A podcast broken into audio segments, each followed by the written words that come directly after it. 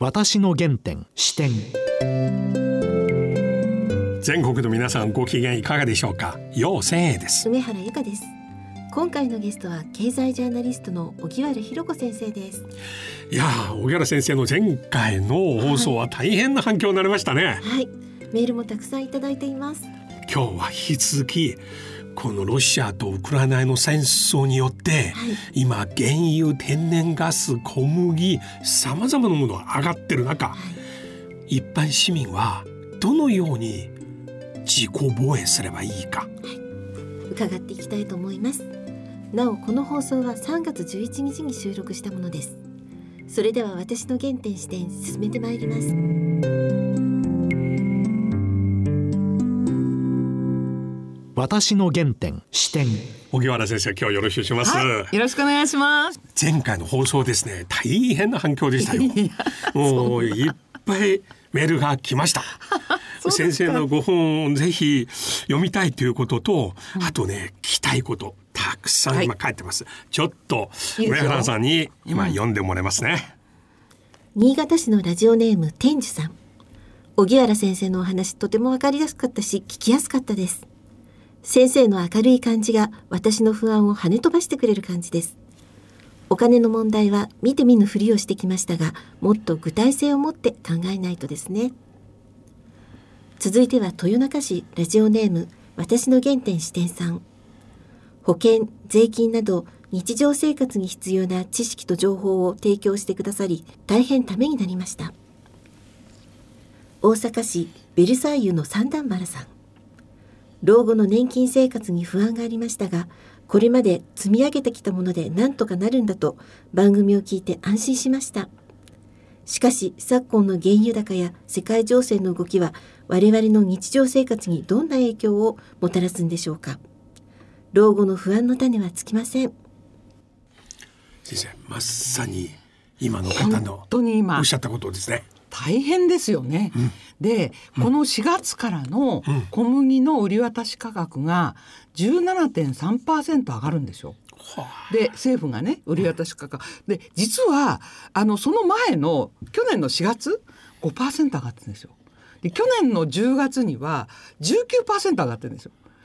だから結局この1年半で1.5倍政府がのの小麦の売り渡しでしかもね怖いことにあの今、えー世界的に小麦ってうん。北米とかカナダとかすごい不作だったじゃないですか干ばつとかはい。い。ろいろあって、でオーストラリアもあんまり質のいいものができてないんですよね。うん。で、えー一番いいのがウクライナとロシアなんですよ。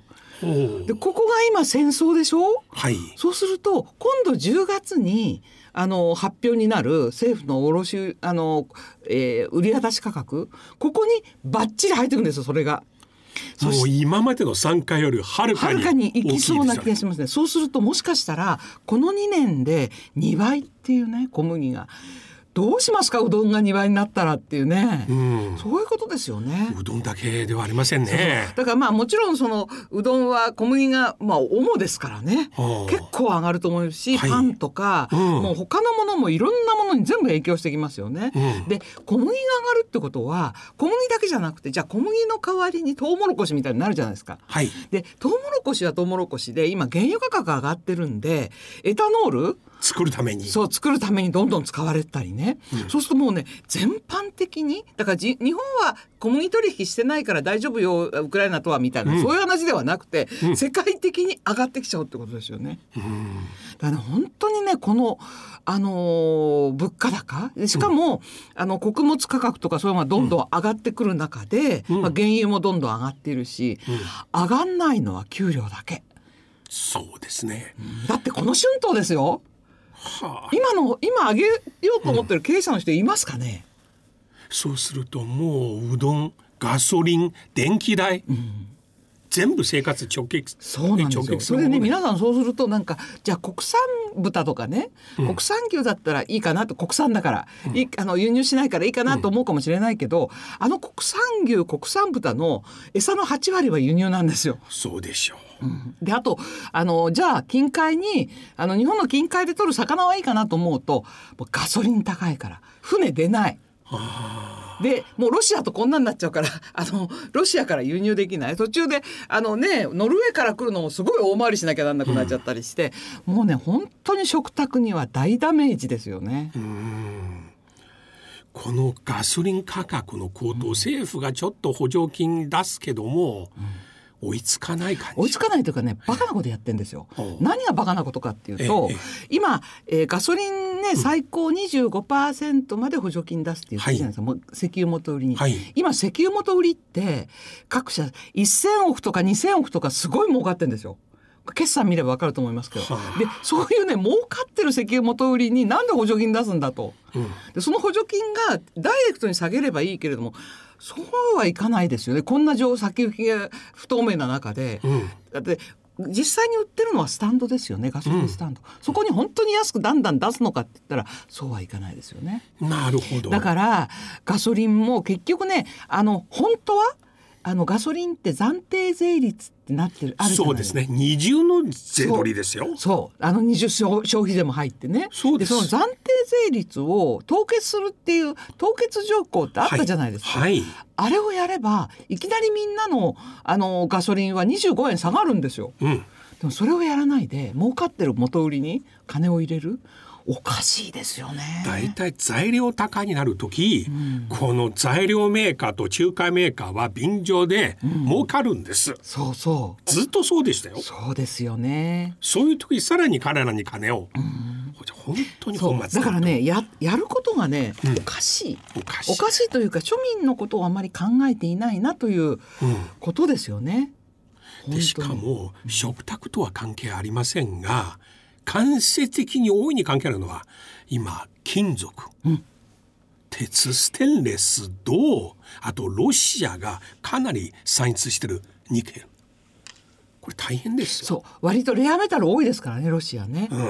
それとあとあの金の価格がすごいじゃないですか今。ええ。はっは日本価格でね、うん1グラム。そう1グラム8,000超えちゃいましたよね。えだからなんか世界的に見てもすごい価格になってるし、うんだからね全てのものが上がっていく。じゃあねえこのような吉先生ね全てのものが上がっていく中で上がらないものってあるんですよ。まあ給料以外におお何でしょう？米。そうなぜかというと、うん米はあの日本はに2017年に減反やめたんですよ。でまああの国が減反やめて地方では減反やってんでしょ、うん地方の自治体では。でも一応まあ減反やめたので在庫がある。そこにコロナ来たじゃないですか。ええ。だからあの飲食店。あのご飯出ないじゃないですか。あの飲食店の。そうですね。そうするとご飯にニーズがすごい少ないんで、うん。米は余ってんですよ在庫が。積み上がって。だから米は下がってる。農家なんかねだからすっごいかわいそうな状況になってますよいやこの頃みんなダイエットとか糖分取らないようにするとか、みんなご飯減らしてるんですよ。でね大体楊先生ねあ楊先生は分かるかどうか分かんない。ご飯茶碗一杯いくらぐらいだと思います？わかりません。あのね大体20円から25円なんですよ。ご飯茶碗一杯ですよ、うん。でパンってうん。6枚切りのパンで、うん。あのー、大体160円今。これが170円か180円ぐらいになると思うんだけれどもそうすると1枚30円ぐらいになるんですよ。はで大体朝飯あ2枚食べるでしょ。6枚切りの。まあ2枚 1, 1枚の人も多いかな。でもご飯よりも高いんですよ。どよかったね。幸いお米は自給自足できる状況ですね。そうだからそのねあの、まあとりあえずうん。朝飯で、うん。あの卵かけご飯でいいじゃないですか。あ。卵かけご飯にするとご飯20円の卵20円の40円のちょっと味噌汁つけても50円卵はそんなに上がらないですか？卵そんなに上がってない。でも鶏の飼料とかそういうのまあ、白とは上がってるからまあ上がることは上がるんですけどそれほどではない。うんまあ、輸入ではない。輸入輸入も多いですタイとかそういうところから。でも輸入は多いんだけれどももともとがそんなにむちゃむちゃ上がってないんですよ。うん。だから卵かけご飯にしてまあ50円ぐらい、うん。でもパンだとパン2枚食べて、うん。バターとか塗るじゃないですか。パンは必ず、はい。パンだけで食べられないから、はい。だとミルクつけたり、はい。まあスープもなきゃダメだよねみたいなことになると100円ぐらいいっちゃうんですうん。だからね朝食をね和食にするはそうするとねぐっと家計はしまであとね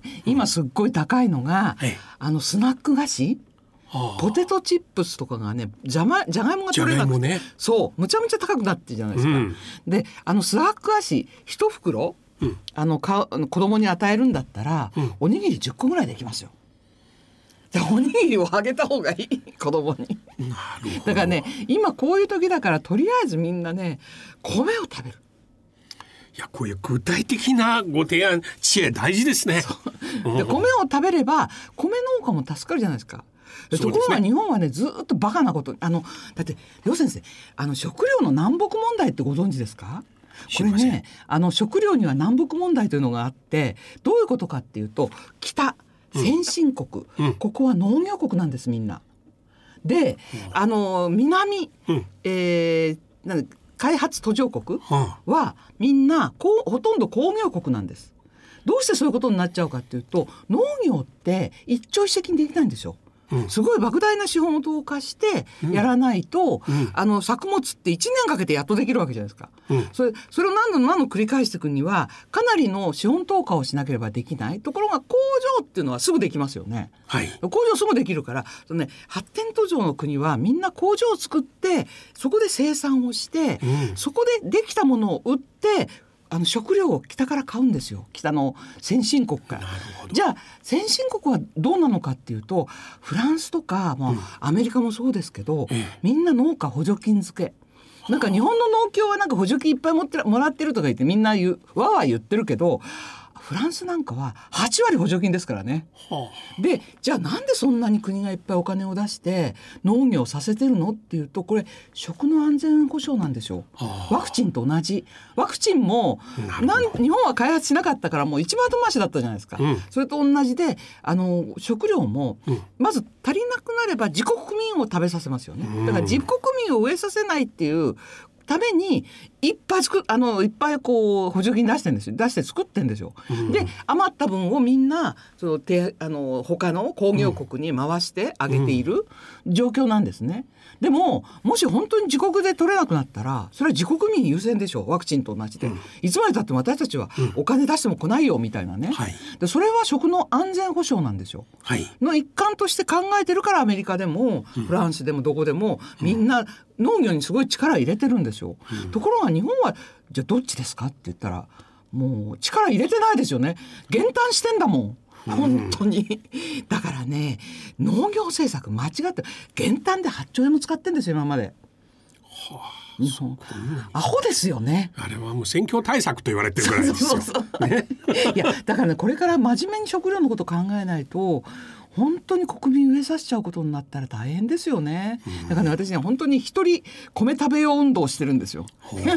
みんなにいいね米食べようみたいな。いいですね。で朝飯米にすると半額で済むぜみたいなね節約になるよみたいなね。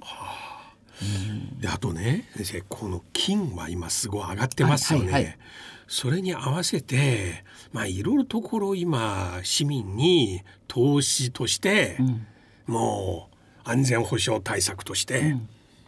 これからね貨幣が下がるから、うん。下がらないものに投資しようと先生からどう思いますか？この時期金はまだ投資していいんですか、というかね金はかなり高くなってしまった。っていうのと、うん。あと金っていうのはあのわけのわかんない時に上がるんですよ。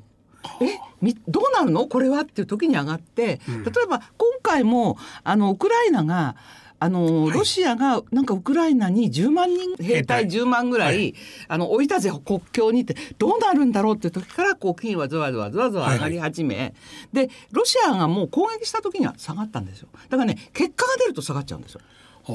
あこういうことなんだ結果が見えた時点でだからその不安な時に不安をがをなんかあのあれで入り口のところ？入り口のとこでうん。買う、うん。だから今じゃあどういうふうになっていくんだろうってまだねわからない見通しわかんないしただなんか早めに決着がつきそうな感じもしますよね。うん。だからそれが見えたらあの落ちますよ。だから一般の市民は、あんまりそういうところ愛に手を出さない方がいいですね。うん、であとね日本の場合はうん。金って結構ね手数料高いんですよ。あ金の現物ってコインもそうですけど、はい。現物もそうですけど、うん。あの売値と買い値というのがあって、はい。その差額がやっぱり手数料取られるわけですよね、はい。さらにあの売る時と買う時と手数料が1、まあ、2万近くかかるとかね、はあ。そういうんで結構ねあの売ってすぐに買って売ってすぐに買ってってやるとすごくね手数料が高くなっちゃう。だからもしねうん。だから現物の金は、まあ、あんまりそういうんで、えーすぐ売って買ってってやんない方がいいからもし持つんだったら細子にね金の仏像を残してやるとかね金の金貨を残してやるとかねそうやってあのインフレに強いから細子に残すぐらいの長生きもしてやるんだったらいいですよね。なるほど。うん、で本当に金でねこうねなんか勝負したい？うん。投資したい？っていう方は、金の ETF っていうのがあります上場投資信託はあれはあのー株と同じで、あ。うん。えー買ったり売ったり買ったり売ったり買ったり売ったりやっても常にな値動きしてるから。で金と一緒に値段がこうスライドするようになってるあじゃあ日経平均買うみたいな感じですね。そうそうそういう感じ、うん。そういう感じで金の上場投資っていうのがあるんであれが1万円、最低でも最低だと1万円から5万円ぐらいの間では買えますから。そういうので遊ぶ遊ぶ？あ。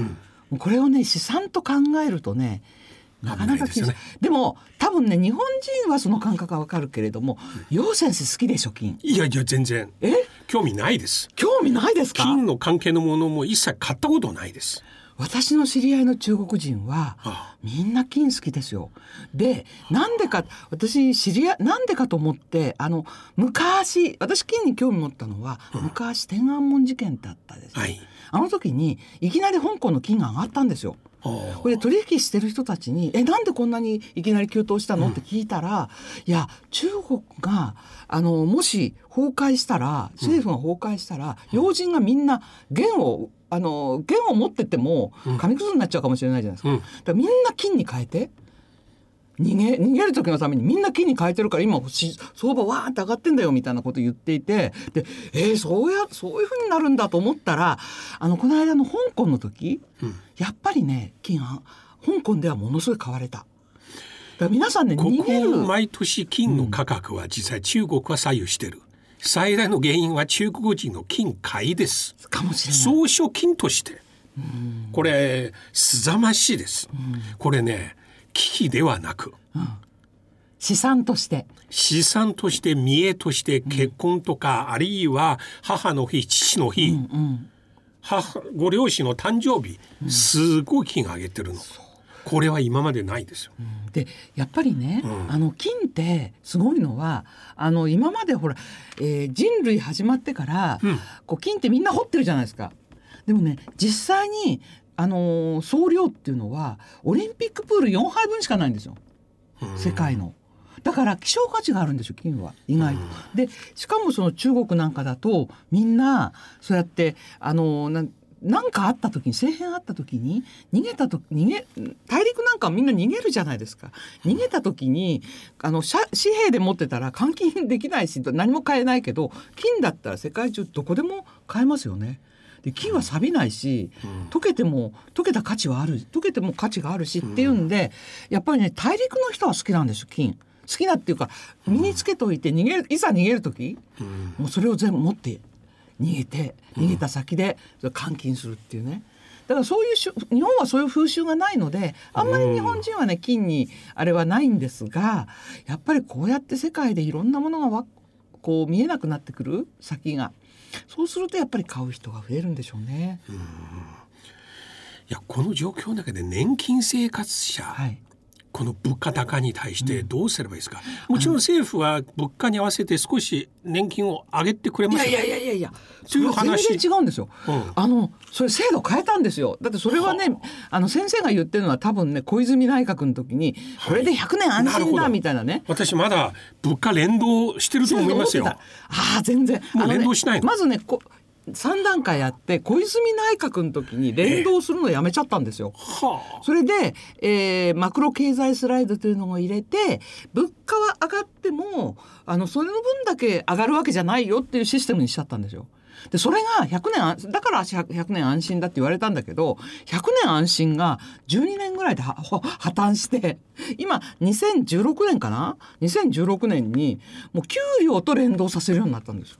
いやじゃあ年金生活の方大変。決まってる額しかもらえないよね。これそう世の中の物価はそんな2倍になったでしかもね去年は年金0.1%減ったんですよ。で今年4月からは0.4%減るんです。だって給料に連動してみんな給料減ってるから。で多分この今の給料もあの多分減ると思うので、うん。そうすると来年もまた年金減るってことになるんじゃないかと思います。ここどこが100年安心なの？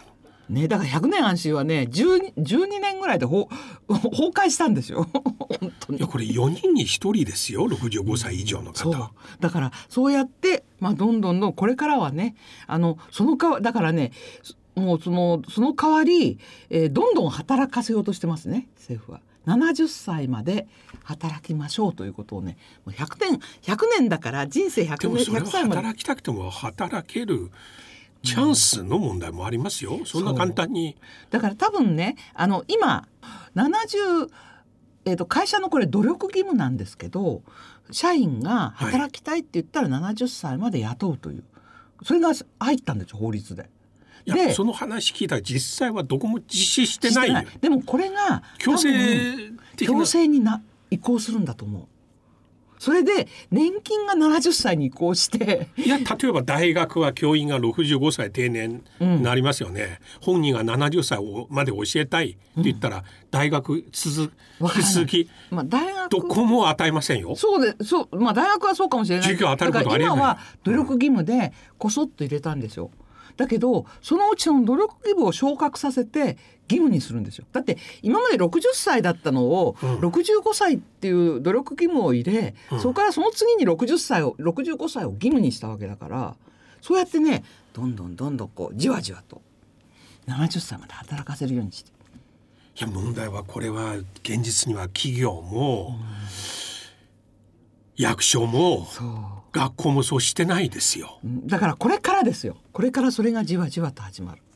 ででも現実にはもうすでに今日毎日今物価こんな状況なのに、ね、そうだからね給料上がらなくて年金上がらないのに物価だけ上がっていくでしかもそのね物価本当本来だったらさっき言った小麦のねそのあの売り渡し価格が2倍にもなるんだったらそれこそ補助金入れて下げるべきじゃないですか、うんそういう発想は全くない。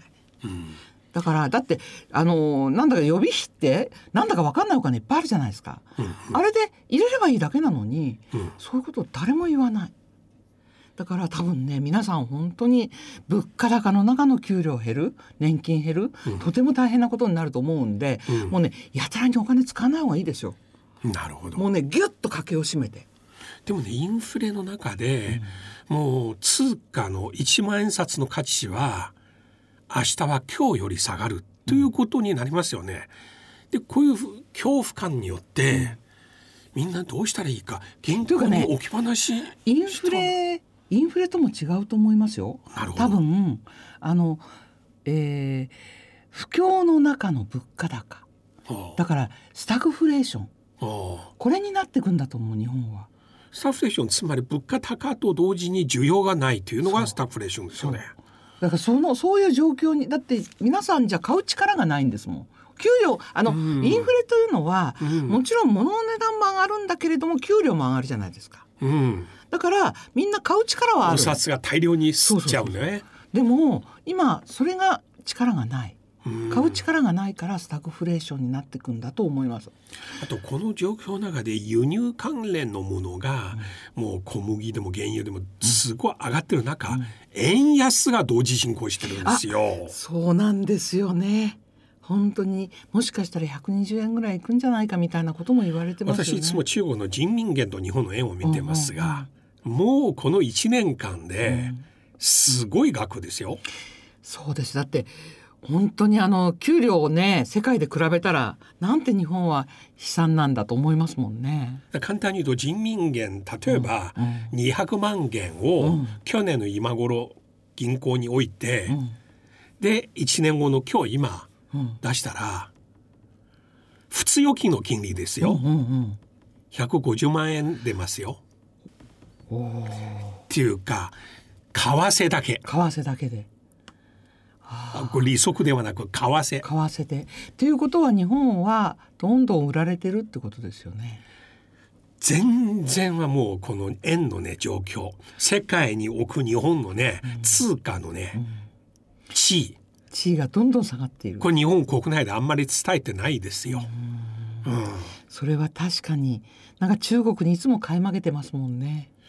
いやこれはね特にここ今原油高米高、うん、世界各国が国際市場で先物で原油天然ガス大豆小麦買ってます、うんうん、そういう時ね通貨がどんどん安くなる日本は。